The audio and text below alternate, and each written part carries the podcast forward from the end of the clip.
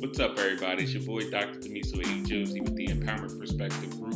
Coming up on this episode of the Empowerment Perspective Podcast. If you've ever thought about opening up your own school or even starting your own business, this is the podcast for you. I sit down with the owner of READ Preschool, Miss Lisa Seitles. Listen as we talk about business, how to run your own school, and what motivated her to do so. This is the Empowerment Perspective. But there's been times, and this is one of them, where like deep in your gut, you sort of reach a point that's like almost rock bottom and you feel like devastated and you got to like you know pick yourself back up. And it's like a, this crushing feeling. But like those are the times where i found that i dig really deep and i ask myself like well what do i really want? Am i gonna go after it or not? Am i gonna um you know let anything stop me and my answer is no i'm not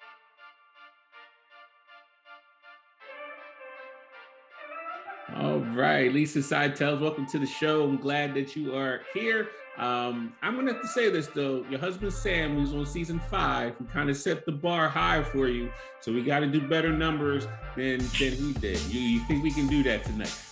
I will absolutely try my best. He does set the bar high, as do you. Guys both have your own podcast. I'm just a guest, so but uh, I have plans to do you guys proud. Awesome, awesome, awesome. So let's just jump right into it.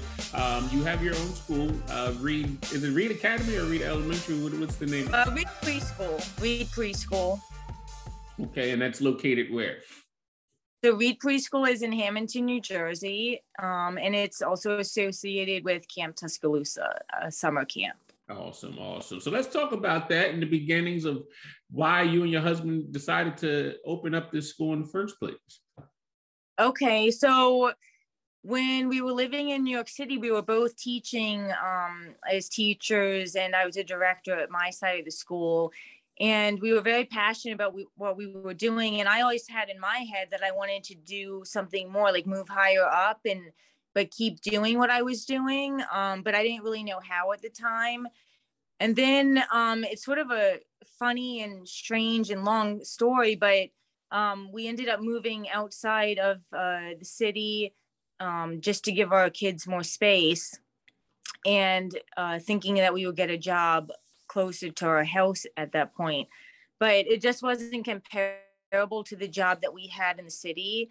So, um, but there was one place we sent out resumes to, and they called us in for an interview and they asked us ultimately if we wanted to buy their school and we were sort of in shock. We want like we weren't sure if they were joking or not so we didn't think too much about it. Um, but three weeks went by after that interview and they ended up uh, emailing us and saying like have you thought about it and i turned to sam i still remember we were driving in the car and i said you're not going to believe this like they're serious and so from there I was like, well, let's like run it by other people, see what they think. And everybody we ran it by said, absolutely, you guys would be amazing. So we went with it. We started heading in that direction. Like we went through, uh, it was basically a year long process. Um, but it turned out like some of the information um, they want being upfront about um, it seemed like their involvement wasn't doing great. And so we ultimately um, had to back out of that deal. And we had actually quit our jobs a week before we found that out. so we asked for our jobs back and we got them. Um, and then we were pretty devastated. I mean, you can imagine we were working for a year towards this goal and we were super passionate about it. I would come home and I would work long hours after my job and mm-hmm. commuting mm-hmm. the four hours a day that we were commuting. And and to lose that like it was devastating mm-hmm. um but we decided like why should we stop um it seemed sort of crazy to think that there's schools for sale. It just seems like a concept that's foreign to everybody. So um but this time we decided we'll go through a broker and there's actually a broker for schools for sale. Mm. so we were like well let's look up the whole east coast you know? So we ended up coming across this school um, they don't really say the location or anything about it, except you know some facts about the school because it's sort of confidential. Mm-hmm. And uh, but we did discover where it was on our own, and ultimately set up um, you know an interview with the former owners. and I and we had interviewed and seen other schools before this, like maybe four, and they just they just didn't feel like schools to me. Mm. So when I walked through the, the door into READ Preschool that day when we came to check it out, I just felt overwhelmed with happiness because mm-hmm. I I was like, this feels like a school. this has passion in it. This has love in it. And I immediately fell in love and I said, this is it. You know, we've we found the school. And so we went through basically another year long process to end up here and mm-hmm. because the other the first um, school had fallen through i was just nervous the whole time like mm-hmm. we're gonna lose it something's gonna happen my dream's gonna be crushed you know but i i was resilient in the end i persevered in the end i took all the classes i had to take to take over both READ and camp mm. you basically have to you know get certified in bb guns and archery and lifeguarding and hmm. um, all all the other uh, things like li- licensing for schools and pretty much everything else you can possibly imagine. And uh, I would just do it on the weekends. Sure. Um, and Sam and I would get it done. And then uh, I still remember the day we were sitting at the table, ready to sign off that the school was ours. And it was my birthday. Of all days, it was my birthday. And I said, This is the best present I could ever have asked for. Sure. So sort of like the shortened version of a long story of how we got to be in Hamilton. Well, let's talk about because I'm hearing a lot of when I talk to a lot of people, they think that success is like a linear process. Like you think just because you have a goal and you set out to do it, and it's just supposed to be you work hard and you get there. Let's talk about those setbacks and, and what did it do to you mentally, and why didn't you give up and quit? Because there's a lot of people that are really, really close to getting to their their goal and, and and being super successful, but then they quit. What was it inside of you that kind of kept you pushing along? And you, you know, you, this deal fell through and this didn't happen, and you just kept going. Yes, I mean that's definitely actually something I try to teach my kids because Sam and I have faced obstacles in that way over the last 10 years.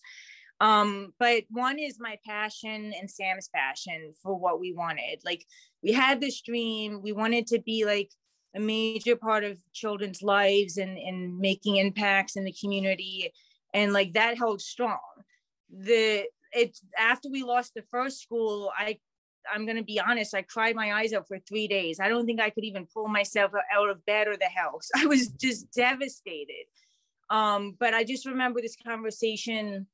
I got on the phone with my mom and I was just explaining to her, like, I just feel so sad about this. Like, and she, I would definitely say behind some of it is a support team. And she said, well, why should we stop looking? And she said there is another school out there and we'll find it. And at that time i thought she must be crazy. Like how can she think that? Like how can we find another school for sale? But she was right. And not only was there like another school for sale it was an amazing one. Mm-hmm. um and it was actually not far from where we've lived for the last 10 years. You know i was prepared to move to florida you know but you know we found it in new jersey and we were living in uh, new york and new jersey before this. So it was it was actually um, amazing. Mm. but there's been times and this is one of them where like deep in your gut you sort of reach a point that's like almost rock bottom and you feel like devastated and you got to like you know pick yourself back up. And it's like a, this crushing feeling but like those are the times where i found that i dig really deep and i ask myself like well what do i really want? Am i going to go after it or not? Am i going to um you know let anything stop me?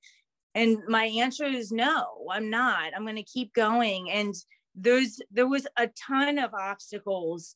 I mean it took 2 years to arrive at this point and a ton of obstacles to overcome um, of all types and um, each one like i just kept thinking of the future like i would imagine it in my head and, and think i could be here. And i would feel like this impatience inside of me to get there and i would sort of fuel my energy with like uh, optimism you know like i'm gonna get there. I'm gonna reach that point. Uh, i'm not going to let anything stop me and uh, i'm just going to keep doing it and, and hope for the best. Mm-hmm. um, so i think like it just takes like a real inner strength and, and a patience like no other.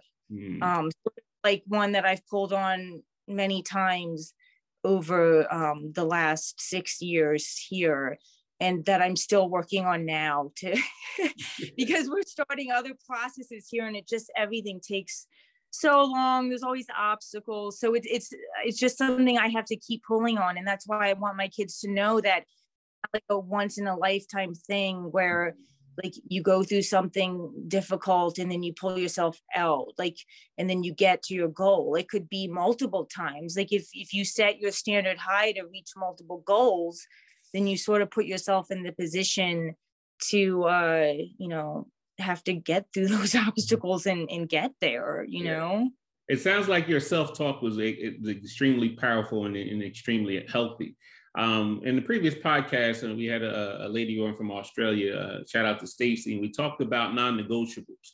Going through this process, I don't know if you or Sam have non-negotiables when it comes to business or, or even in personal lives. Are there certain things where there's absolutely no way around this? This is what this non-negotiable is for us. Um, and in terms of business, I guess we could say. Um, mm-hmm. did you have any non-negotiables that you just would not bend off?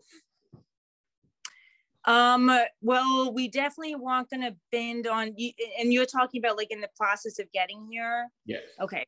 Definitely weren't going to bend on this the school that we were looking for because, like I said, there were schools that we um, toured, and th- there was just like no passion in those schools, and it was like the owner was just like tired of being there, and the school was sort of dying, and and like the staff was unmotivated, and and you know i was you know I, I would definitely love to pull a school out of that but at the same time i wanted to get into a place in, in a community that um loved the school and and where we could like come in and like just make our impact from day one because education was important and um the families you know were already a part of it like involved and mm-hmm. cared and um so that was definitely a non-negotiable.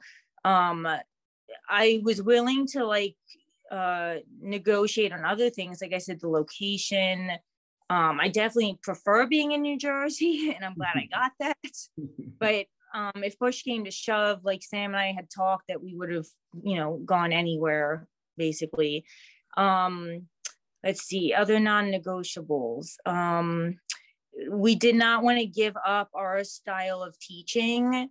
Um, we wanted to be able to maintain that while being flexible to the teachers that were here already um, or with us. Like, for instance, we're Montessori trained, mm. but that's like, you know, a whole process. So we didn't come here expecting everybody to teach Montessori style. So we adjusted our curriculum to maintain the academic component and the inherent sense of it and um, you know the life skills and everything like that. And um, you know have the staff join us in that while maintaining what they knew how to do as well. And we do give a lot of flexibility to them. We are very supportive of um, teachers being creative and developing curriculum with us um, that's important um, and we strongly believe in that so um, i think really the only like non-negotiable was not wanting to give up like what was inherently important to us about teaching children mm-hmm. and not give up um, uh, what kind of school we really wanted to have sure.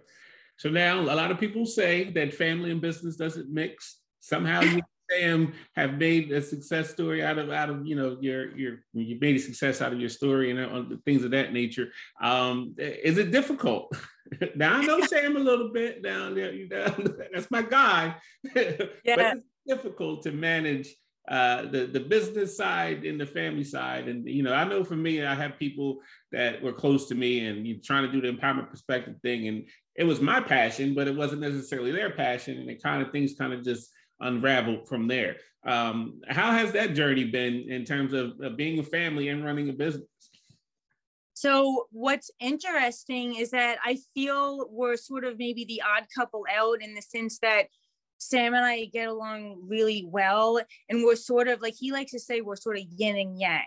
So um, there's parts of the business I handle that he'll never touch, such as paperwork. and parts of the business that he'll do that I don't mind chipping in, but usually he'll be doing it like um, the outdoor work. But like I said, like I I've mulched the entire yard before. I've uh, I, I do not hesitate to do physical labor. I power wash. Um, but just because of time management, he'll do more outdoor stuff and I'll do the paperwork. Um, but we both have a passion and an agreed upon vision for the school um, and the direction we always want to head. And we sort of bounce ideas off of each other all the time. And that goes pretty awesome because he'll give me an idea and he'll be like, Lisa, what do you think of this? And I'll think about it for a minute. I'll be like, I think that's an awesome idea. Like I remember when he asked me, what do you think if I start the Camp Tuscaloosa podcast? And I was like, that would be pretty awesome. I think that would be great. And there's been times where I'll be like, Sam, like, what do you think if we do this? And that's in fact, like um, when the pandemic hit, I said to him, I don't want the kids to stop learning. Like I just they have to keep having some kind of resource. And so I said, what do you what do you think if we create something? And that's where Blueberry Kids came from, the children's show that we uh, produced during the pandemic. And and we both get so involved in them, so passionate about what we're doing. We, like each other's ideas. Um, so we we generally because we're yin and yang, but we have this tendency to like just um, support each other. We we get along really well. I still remember when we were commuting two hours each way in New York City, and people would ask us. I, I would be divorced from my significant other if we were commuting four hours a day in one car. And I and Sam and I would always be like, "Why? I mean, we don't mind it. Like we right. listen to we listen to like podcasts and the, like the only thing we minded was our son feeling like he was like in in a little prison cell in his car seat for four hours. That bothered us. But other than that we were like why? We get time together. Like it's okay. Um so that's fine. The family part um is fine too like in the sense my kids. Like i it's funny i try to ask them what do you think about living at a school and a camp but they're not really old enough to answer that question because they don't understand like well what's it like not to live at a school right. and a camp? like for them it's their normal and like some parents have been like gosh your kids are lucky they have like an everyday play date and you know they they have you know all this property and a playground and this and that and it's true they're like they're very lucky and i think when they're older they're going to really realize like how special it is what what they had but right now they're just like living it and it's to them it's the norm. There's nothing out of the ordinary about it. Um so it's been um you know quite the journey here and it's just something that works really well. I feel lucky that i have a partner that um you know we always just seem to get along on things and and we have an equally passionate vision mm-hmm. for what we want for the the kids, the town, the community. Um, so I mean, I think overall it goes well. All right. So if there's someone that's interested in, in creating their own school, what's one piece of advice you would give them that kind of would, I guess, the, the number one thing that you learned, or one piece of advice that you would give them along the, their journey? Okay. So, I mean, the number one piece of advice is you have to be willing to go with the flow because there's a lot of stuff that happens. It can be great things, it can be challenging things. Um, like sometimes I felt like in the first couple years, every th- time I turned around, like something would break. Like I remember the the little uh, wading pool. It's not little, but it's uh, two feet deep. I just remember like opening it after um, uh, the winter, and it was all crumbled. And we that was the first year we were offering swimming lessons and suddenly and camp was like two weeks out. And i thought to myself oh boy i can't offer swimming lessons for the little little guys without a pool. So like i acted super quick. I like talked to the pool people. I said like we're small business owners. Like you help they they had a mile long backlog but as soon as i said like we're small business owners like you please please help they got it done and there we opened as if nothing had ever happened and it was done. So like there's like things like that where you turn around and you just got to be prepared um as a school owner to just to go with ups and downs and and deal with them and stay and stay positive um, and a lot of these ups and downs come from regulations um, which have become increasingly more severe over the years mm-hmm. um, they can it's it can sort of get to the point where you almost feel like uh, the government is taking over your business mm-hmm. um, to a certain degree and so you have to just like um, be prepared to like weather that and uh, and and put in the the time and commitment it takes because um, there's there's a lot of people out there that say to Sam and I, gosh, you guys make it look easy.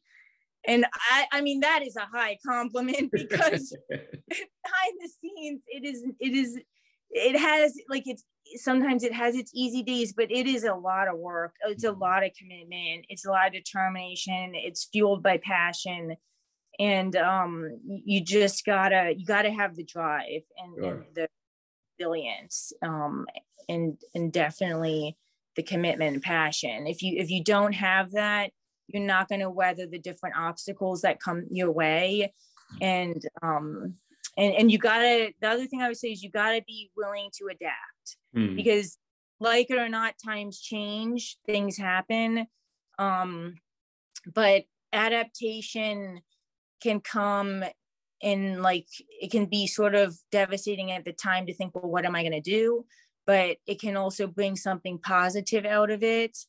Um, like when we adapted to take the older kids in 2020 to help out the families that were working and that that was like a nice positive adaptation where we were mm-hmm. able to help uh, working families and, and kids who uh, needed to be in person. So um, there's definitely positive things like the the recent announcement of a public pre-k um, that's another thing where we're going to have to adapt but my husband and i are strong and we will do it. Mm-hmm. we, we have uh, plans in the making.